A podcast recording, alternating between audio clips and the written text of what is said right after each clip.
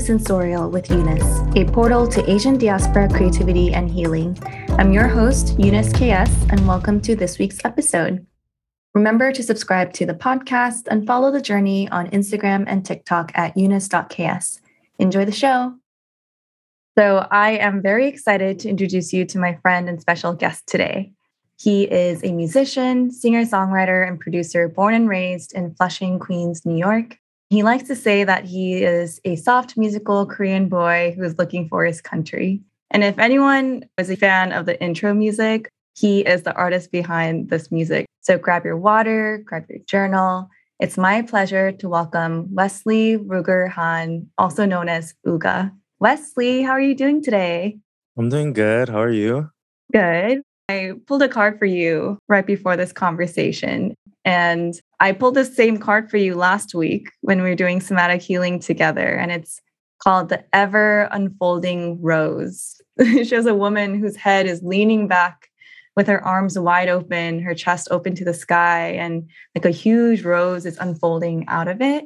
And it basically says to let life crack you open, to serve as a reminder that you are safe and you are held, and that everything is going to be okay.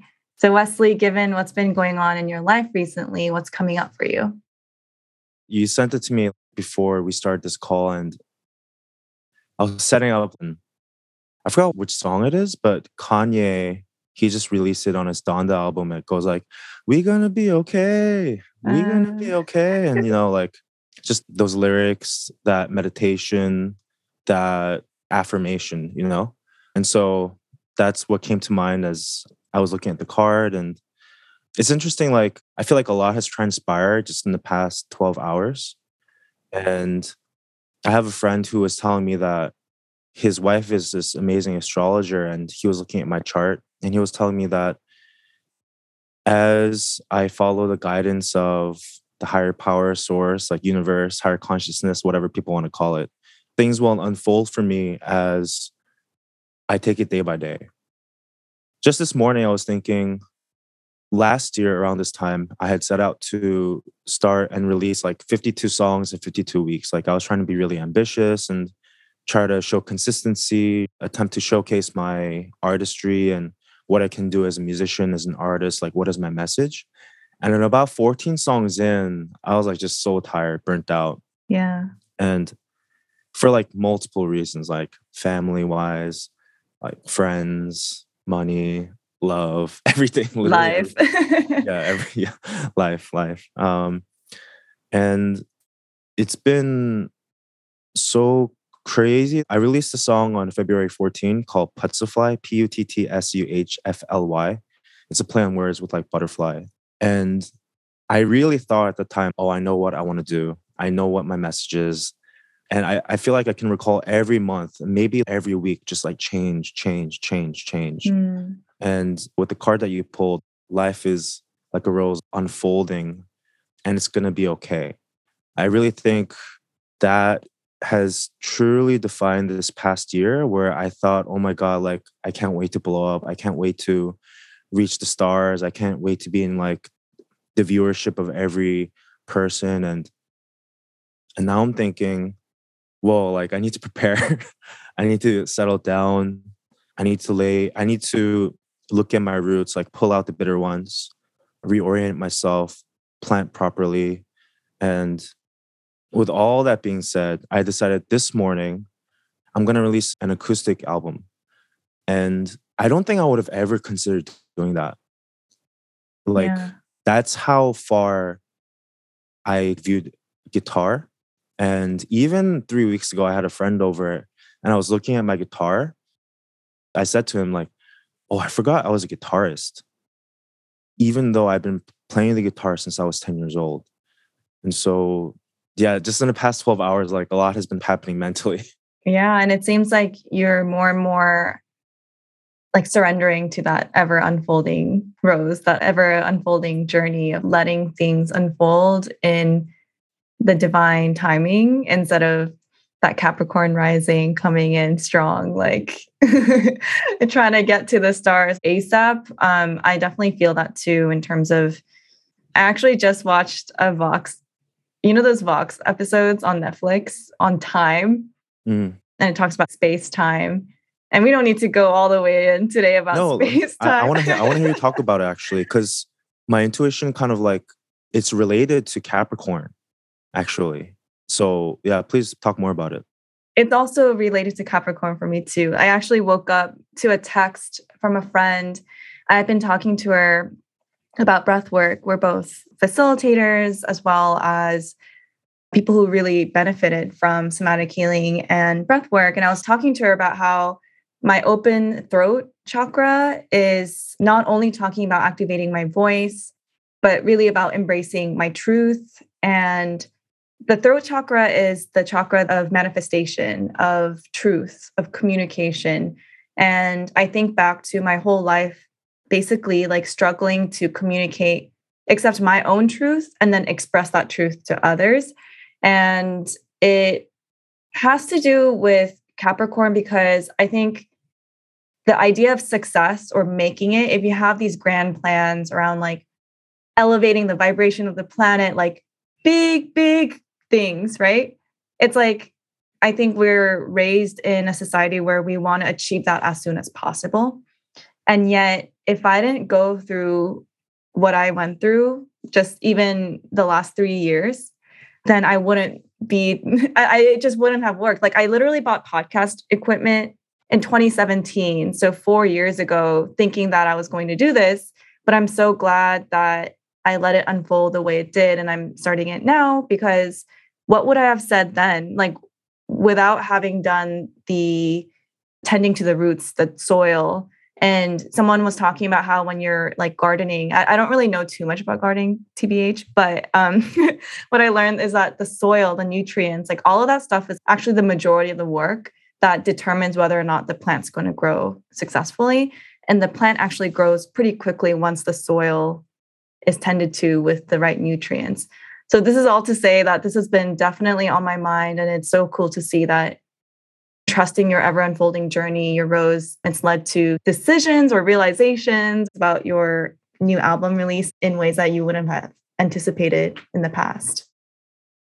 Yeah, I think that whole analogy of tilling the soil and preparing it and my dad like ever since i was in middle school like we always ended up renting houses that had really big yards but like a small house mm-hmm. and so i remember grabbing a shovel like plowing to the ground turning it and then helping him to like level the ground and make like rows for him to plant things and there's this guy named jason upton who is this christian very spiritual very connected guy that and he creates like very meditative music. And I used to listen to his music all the time 10 years ago and like meditate to it, cry to it, meditate to it, pray to it, like allow the words to really sink into my soul. And, you know, I would quite literally change because of his music. And mm. he has this one song, I think it's called Garden Song. And it's like this 10 to 20 minute kind of like contemplative, meditative track with like really simple drums and just him on the keyboard. And he says, You can't create a garden unless you're willing to let your hands bleed, unless you're willing to allow your hands to get dirty and like, unless you're willing to bring your hands into the dirt, into the soil of the earth. And that interaction of like the dirt getting into your nails and especially when it rains the day before, like you literally smell the soil. And mm-hmm. it's really interesting that you bring that up too. This is going to be an interesting conversation. I know. Every conversation we have offline also turns into something else that we did not anticipate. The analogy you brought up reminds me of um, no mud, no lotus. We think about how sacred the lotus flower is and how ever unfolding, how infinite it looks, how holy it is. And literally, without the mud, it cannot grow. And for me, like 2020 I mean, my whole life, but 2020 had been like a big tilling of the soil moment where, you know, I started seeing a therapist. I was working with like all kinds of guides and coaches and everything. It allowed me to heal some of the wounds and really get in touch with my spirituality and my body. And I feel like right now, where I'm at with my own season of life is that I'm growing And it's so cool to be in this season and accept this. It's so much easier for me to go into growing mode because of all of that soil tending, nutrients, all of that stuff. It brings me back to the bio that you shared around being a soft musical Korean boy who's looking for his country. That, for whatever reason, is on my mind because I feel like there's this childlike nature to that statement. Can you tell us a little bit more about the creation of that and why is this boy looking for his country? What does that mean? So I know the evolution of my bio because I'm changing it all the time on Instagram. Like I'm changing it from originally it was that I'm just a Korean boy from Queens. Like that's all I am. And so that has evolved into a soft musical Korean boy from Queens looking for his country. But number one, I'm soft.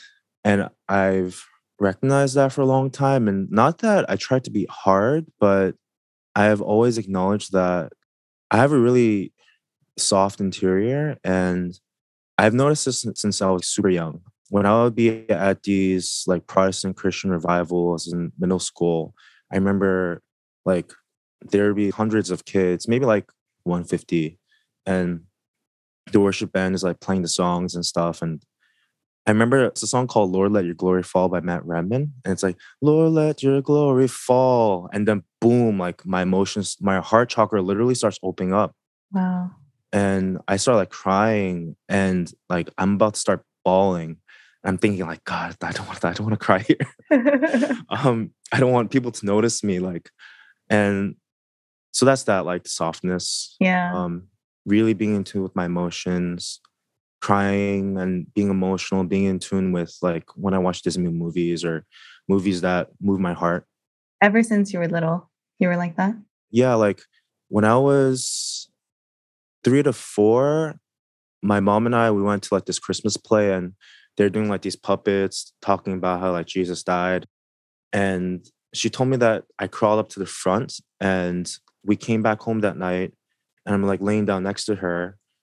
And she said I started crying. And she's like, Oh, why are you crying? I said, Oh, because when I think about Jesus dying for me, like I get sad and I start like crying more. And she's thinking, like, who is this kid? Like, he always prays about jajangmyeon or like Power Rangers. what what happened? And so I feel like I've always been emotionally sensitive to things, to people, and with uh, who's looking for his country. So this Korean boy that's looking for his country. Back in August, I decided to go into country music as my main genre, which is unexpected, by the way, from yeah. a from a soft musical Korean boy from Queens. Yeah, for sure. Like it is very unexpected, but when I decided to go into country, or like my my heart and my mind both like synced, it just kind of clicked in that I have all these songs written on piano and acoustic guitar that don't necessarily fit into mainstream pop at the moment. Like I said earlier in the conversation, I tried to step away from guitar completely as a musician, as a producer. I didn't know how to fit it into my musical profile, my brand, if you will, my artistry. And I was really stuck with it. But with country, I realized that the question I'm really asking as an Asian American, like a second generation born to like first generation parents, is where is my country? Like, I'm looking for my damn country. Where is my home?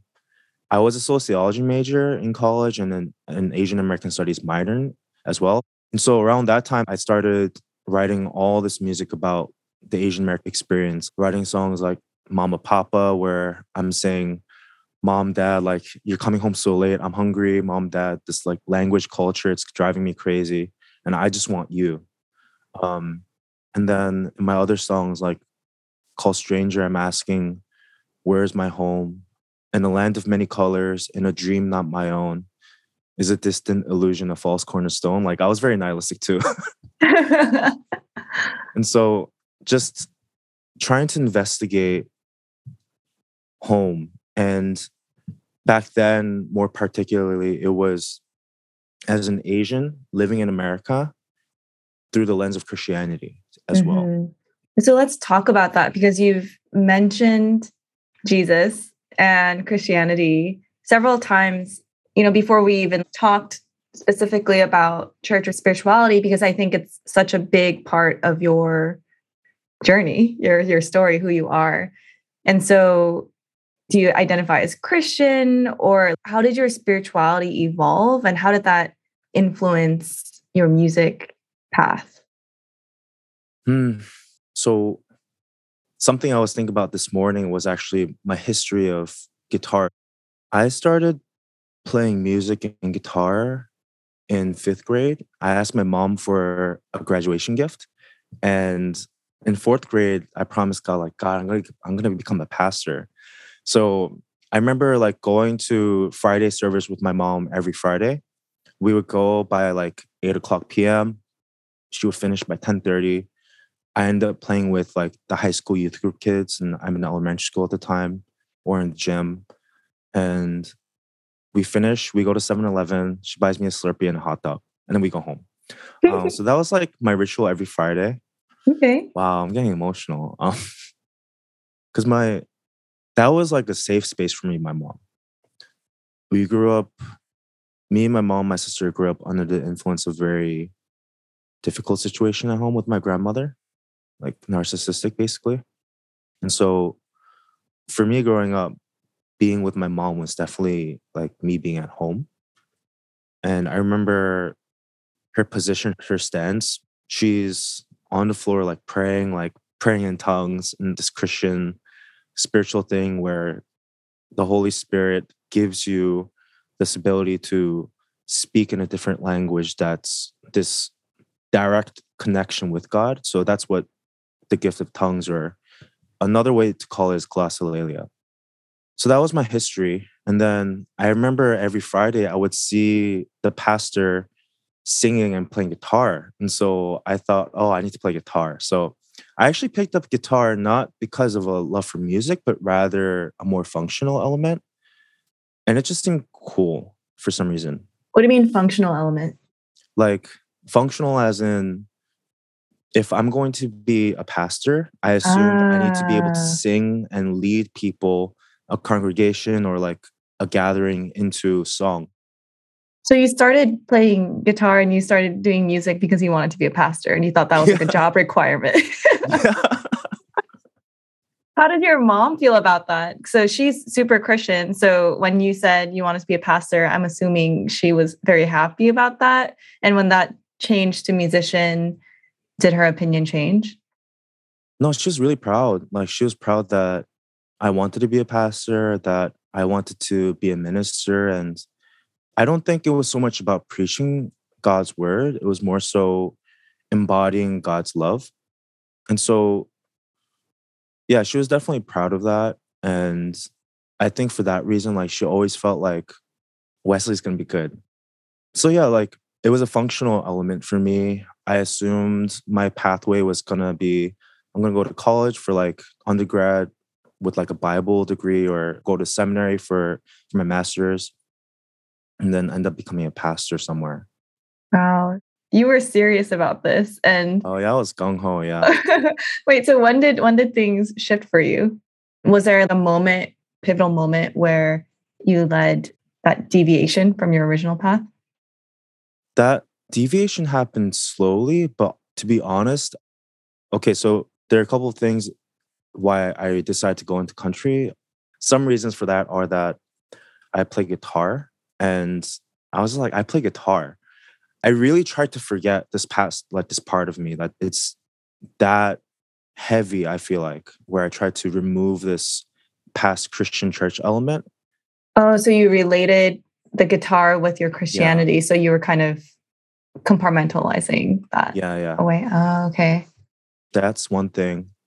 I knew growing up that I always had like a darker tone of voice, like a grittier or, you know, but I always try to sing high. yeah. And something always appealed to me about singing high. And I actually accredit that to a Christian artist named Phil Wickham. He was like a huge influence on me from 2007 to 2012. And a lot of my, the dynamics of my acoustic guitar playing come from me listening to how he commands the acoustic guitar not just as a stringed instrument, but also as a percussive instrument. And so, and other reasons for going to country are that country music and like CCM, the, the like overlying genre of Christian contemporary music, like worship music, is that a lot of their chord foundations and structures are very, very similar. No, I didn't know that. Yeah, like you could probably find a lot of similar chord structures. Like country music, they have like faster elements as well in their playing, but yeah, like there's just so many elements that I can pull from Christian music and then CCM and then pull it into country. Mm. And also mm. like I have a darker voice and that facial hair. Um, just like all these like aesthetic things that just made so much sense. Yeah. The darker tone is funny because so the way we created the intro music was a whole process in like a very deep spiritual way because I feel like I had been holding on to this vision for so long, but I had been waiting and looking. I just knew that with the right collaborator, something was going to come to life. And, you know, I was like very intent on Kayagum and like it was just like, you know, it was complicated and we were trying to do it pretty quickly. And the thing that was really funny for me was that anytime you wanted to resolve the melody, and I'm like, there's something off. I want something like minor, like something darker. And I think we were talking about how minor doesn't necessarily mean like this. It can be emo, it can be very, you know, dark, but dark doesn't have to mean bad. There's yin yang, like darkness serves a purpose. It's part of all our seasons, our cycles. And without the shadow work, without the dark, there cannot be light. And I think there's something really beautiful and really positive about darkness. And there's a difference between different types of darkness. So I'm just wondering if you ever thought about that part of your inclination to be drawn to like minor or like darker music and if, if there's anything that you pull from your own personal healing journey so i had a band from like 2000 14, 15 up until 2018, one of the things that my band and I, it was called Hano, so Han and O.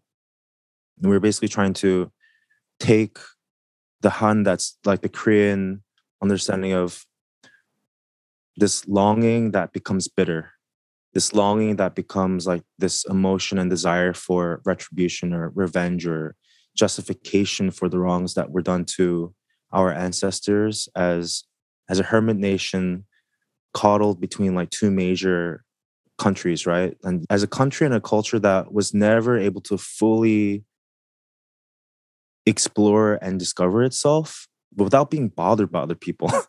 And around the time of me going to like asian american studies i tried to explore a lot of those elements within my music. But one thing that always came up within our band was that I always made minor music. I always started music with minor. I always had music that was about longing, was about like, this is who I am here. And so, actually, because of music production now and a lot of like hip hop, they use a lot of minor elements. I just got drawn into it right away. And I think it's also because you know, on the yin yang aspect as well. You know, like there's a sun, but there's also a moon. Like the sun dictates the way that we look at the, the day, and then the moon, it shows us how we can navigate at night.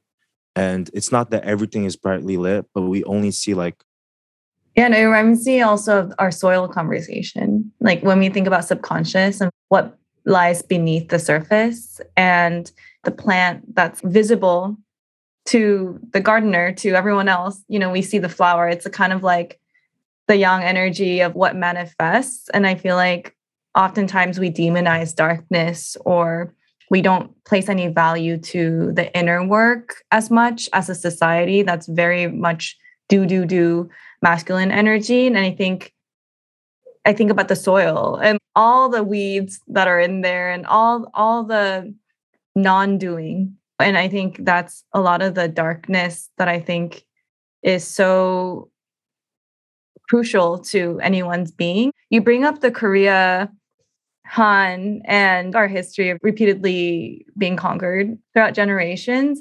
And it's like, yeah, especially as artists or creatives, when we try to discover who we are, what our journey is, what our craft looks like.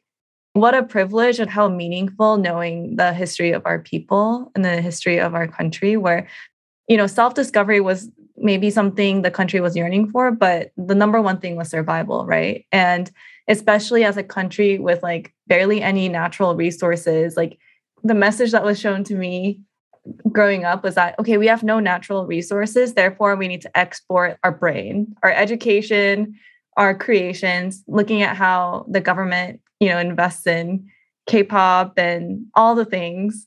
And we'll have to talk about squid game because because we're having a moment we've been having a moment with korean culture being really at the forefront.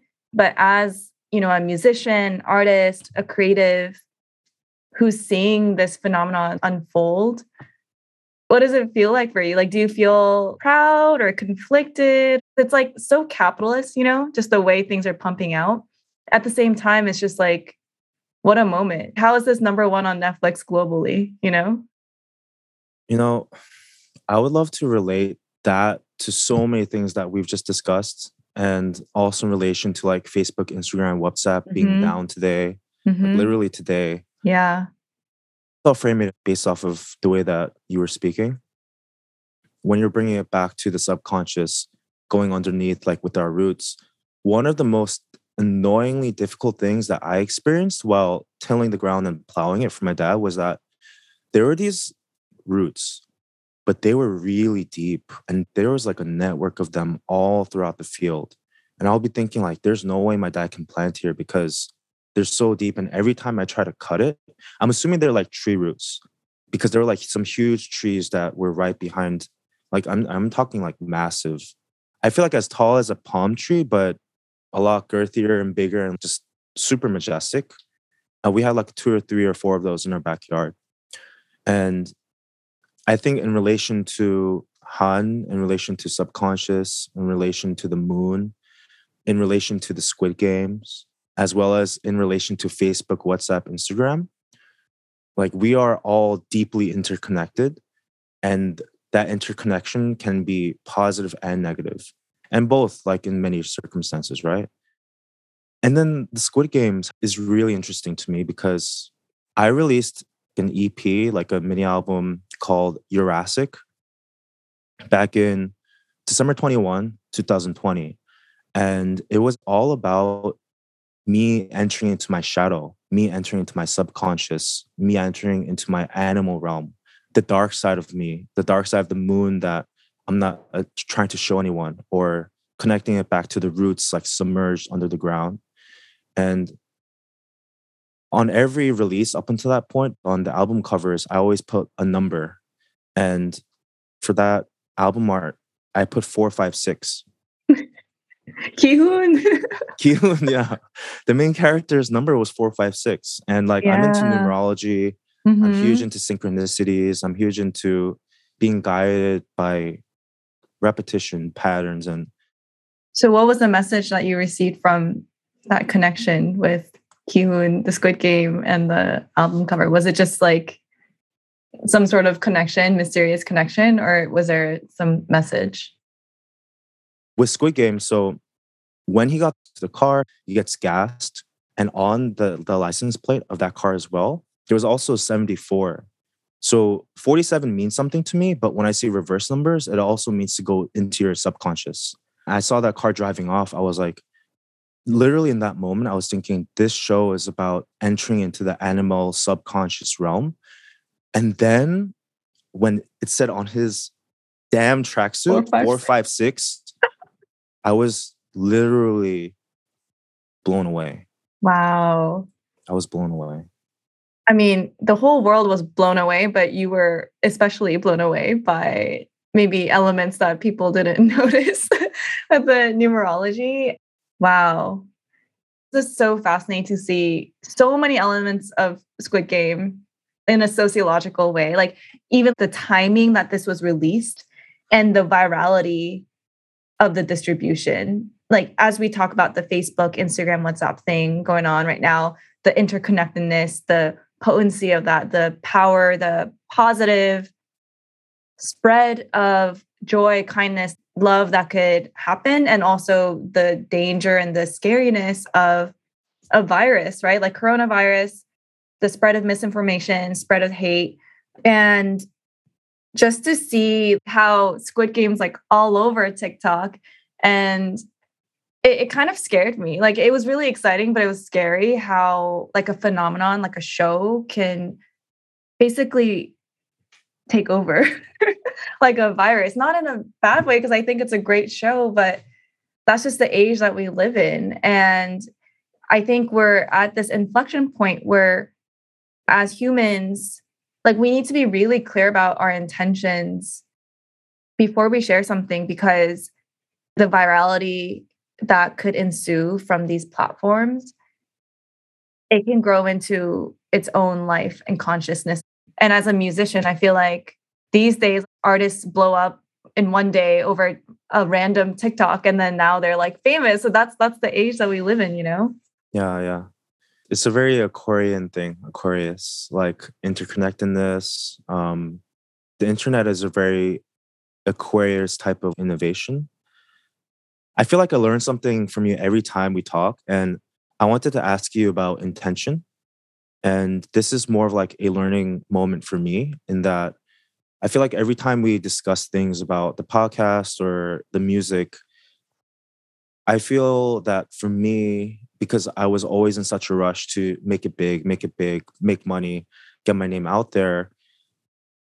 Now I'm just kind of because I'm learning to integrate all these past parts of me that um like with my music and my heritage and in some parts my asianness too.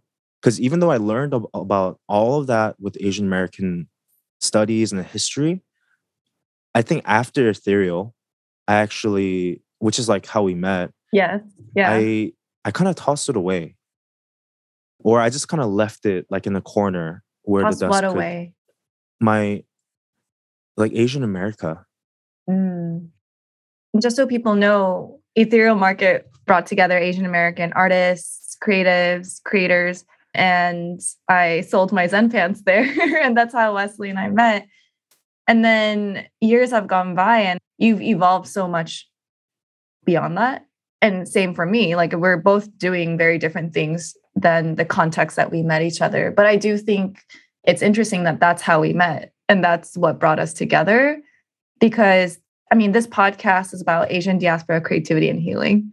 And regardless of, you know, how you change your bio, the reality is that you're an Asian person in America. And I think it's just funny that like that was the foundation through which we even met.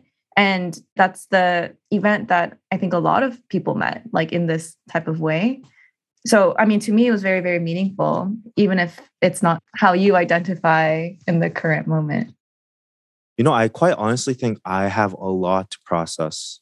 And I think talking to you as a friend, where you're very mindful about just your whole practice, your whole everything that you embody is about mindfulness, to be quite honest. And I find that when I speak with you, I'm coming to grips with the fact that I tried to be mindful my whole life. And then I always end up ended up like combusting on me. I realized that in the past like two, three months that all of it was informed by my trauma when I was young. Because, you know, like I grew up under a very difficult grandma whom I now love and cherish and like we're good now. But it really doesn't take away the fact that it happened when I was super young. Some things like being physically abused and you know like always being in an environment where me and my mom, my sister were on our toes. Like we wouldn't be able to go down to the first floor because that's where she resided in the small home. Or rather, like always feeling nervous, anxious, like her asking, What are you eating? Her asking, Why are you doing your homework on the dinner table? Like just control parameters. And growing up, I realized that all of these attempts for recognition through me attempting to create works of art or creating a space for others was really this deeply embedded cry within my heart like someone please help me mm. someone please look towards me because i'm really messed up and when i talk to you about intentions and like mindfulness i feel like i learn a lot from you because it seems like everything you do there's an intention behind it. And even like when you put up the, the instagram post about using your throat chakra so well intentioned like the colors behind it like the vibrancy of the blue color uh, connecting to the throat chakra. Yeah so my question after all of that context is in light of you being like asian american diaspora who went out to be with buddhist monks creating zen pants and at the core of it what are you trying to what is the core frequency that resonates within you that you're trying to share with the world? Where do you feel like that comes from? As eunice as like the founder of sensorial as an asian american diaspora yeah i mean i think it definitely evolves but what i came to terms with or what i started embracing this summer is that i'm on a mission to facilitate generational healing and healing and generational healing is not just therapy, it's not just coaching, it's all of those things plus music, plus podcasts, books, heart to heart conversations, generally just every single truth that we all hold as human beings, whatever gifts we have, whatever voice, whatever stories we have, everything has the opportunity to be healing and whole. There's so many different ways to think about healing, but for me, I think about being whole. And being whole means that all of our chakras, all of our energies are feeling in harmony with each other, right? A big thing this past month has been for me feeling like my heart chakra is like blasted open and like feeling an overflow of love. And it was actually like the day after I felt that way that I knew I wanted to start this podcast. So my intention behind the podcast and everything that I've been creating with Sensorial has been like heart opening, heart overflow. Like how can we ground ourselves in love with everything that we create with all the stories that we tell? But then recently I've been thinking a lot about my throat chakra, about how our heart chakras really hold and support the throat chakra. How can we express our truth? How can we access you know the sacral chakra with our creativity fertility sexuality like everything? But like how can that travel up and actually manifest through our creations? And also how can we access the intuition our spirituality access to source? How can we channel that with an openness out through our throat and so for me it's been a process of finding healing finding wholeness within myself all my life. All the stuff with Inky Zen, Zen Pants, all that stuff was like trying to find my roots, trying to find my own healing. What I set out to do wasn't to create pants, it was to go and like discover my own spirituality, my creativity. And it just happened to turn into pants this past year. I thought I was going to be a therapist and all these things was a matter of unpacking like what does healing mean to me and how can I how can I use my gifts and my own story to facilitate that for at least like one person out there? But on a more macro level, like on a planetary level, like how can we all just like just feel a little bit better and like ground ourselves in love a little yeah. bit more as we think about virality like that's that's why it all ties back to this whole conversation about interconnectedness like shadow work but also just a time that we live in right now with technology and all the platforms right now like what we put out like even this conversation right you and i are having this conversation but depending on the algorithms and and marketing and whatever this can actually reach a lot of people. And knowing the virality it makes the intention of anything you say or anything you do express like so much more powerful. The energy that we infuse into anything like one instagram post one interaction, one word can actually have such vast ripple effects because that's the age we live in. That's how people quote unquote make it, you know, like as a musician, as an artist, creative, especially like your personal brand, whatever. It's all through social media, technology, and like playing with the algorithm. And and so that's why I think mindfulness and intention and shadow work and everything that we do to self-discover and self heal, all of those things are like so much more crucial now that we're in an age where your positive or negative energy can have extreme ripple effects across the globe. No, that's really good. When you were talking about utilizing the throat chakra to create through intention, it, it reminds me of frequency, like sounds. There have been tests that you could look on YouTube where they put these kind of like vibrating, resonating sound machines and they put sand or like water on top of it. And they can literally see as soon as they put on a certain like frequency and tone of sound, there are these geometric shapes that kind of like come up perfectly depending on the frequency that's created. And going back to like the lotus flower, how it, it's so perfect in the way that it's it's shaped like even with snowflakes, they are so geometrically perfect when you look at them. Like nothing is ever the same. Isn't that so? That's so crazy to me. In that the way that our universe and world is constructed is that there's perfection at at these like microscopic levels that we often ignore.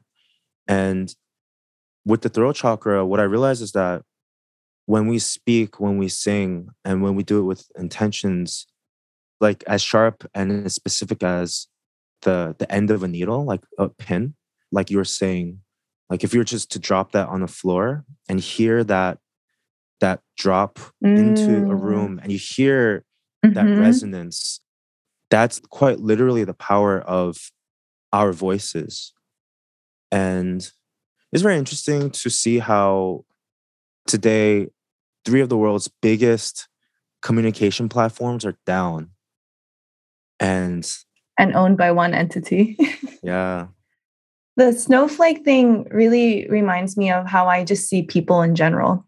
And everyone is perfect in their own way, in the sense that everyone is whole, can be whole. That's what we're meant to be. The man made conditions of our society, depending on how you were born into this world, depending on what color, whatever, there's all these things that chip away at our wholeness.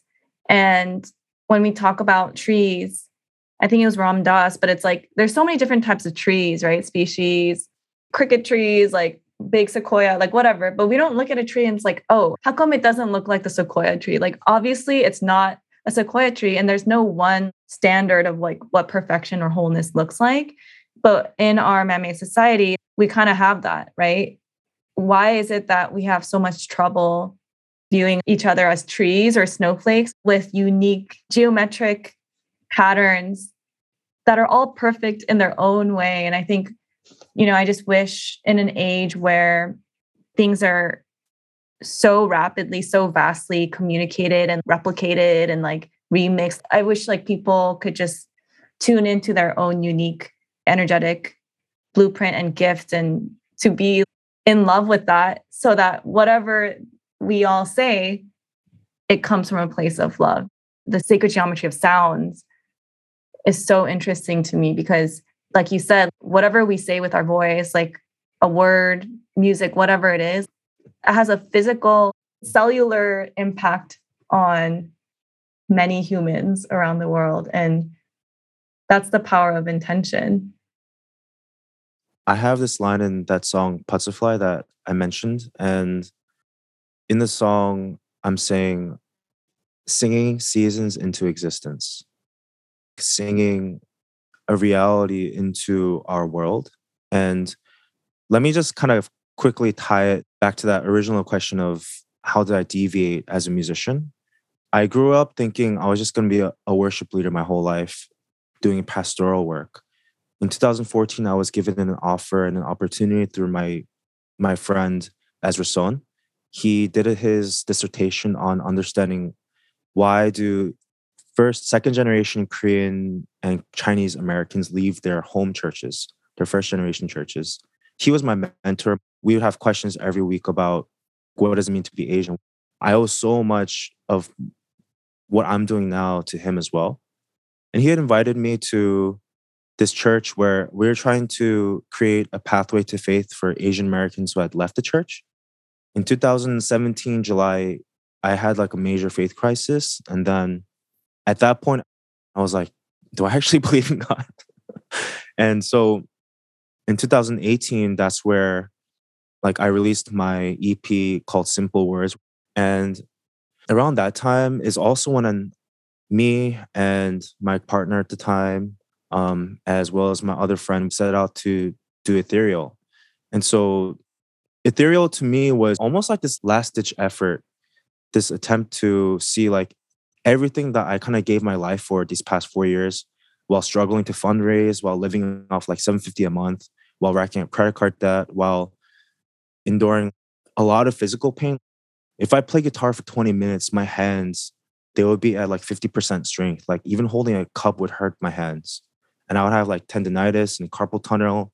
Like some days the pain will alternate between my index finger, my thumb, and my pinky. Because you were playing the guitar?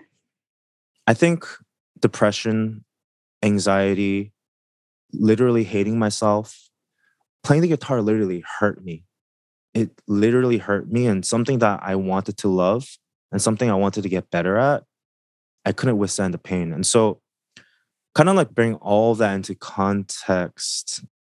Me looking for my country in the context of like the Squid Games in Korea going worldwide, in regards to virality, in regards to understanding that speaking, verbalizing with intention is literally the act of creation.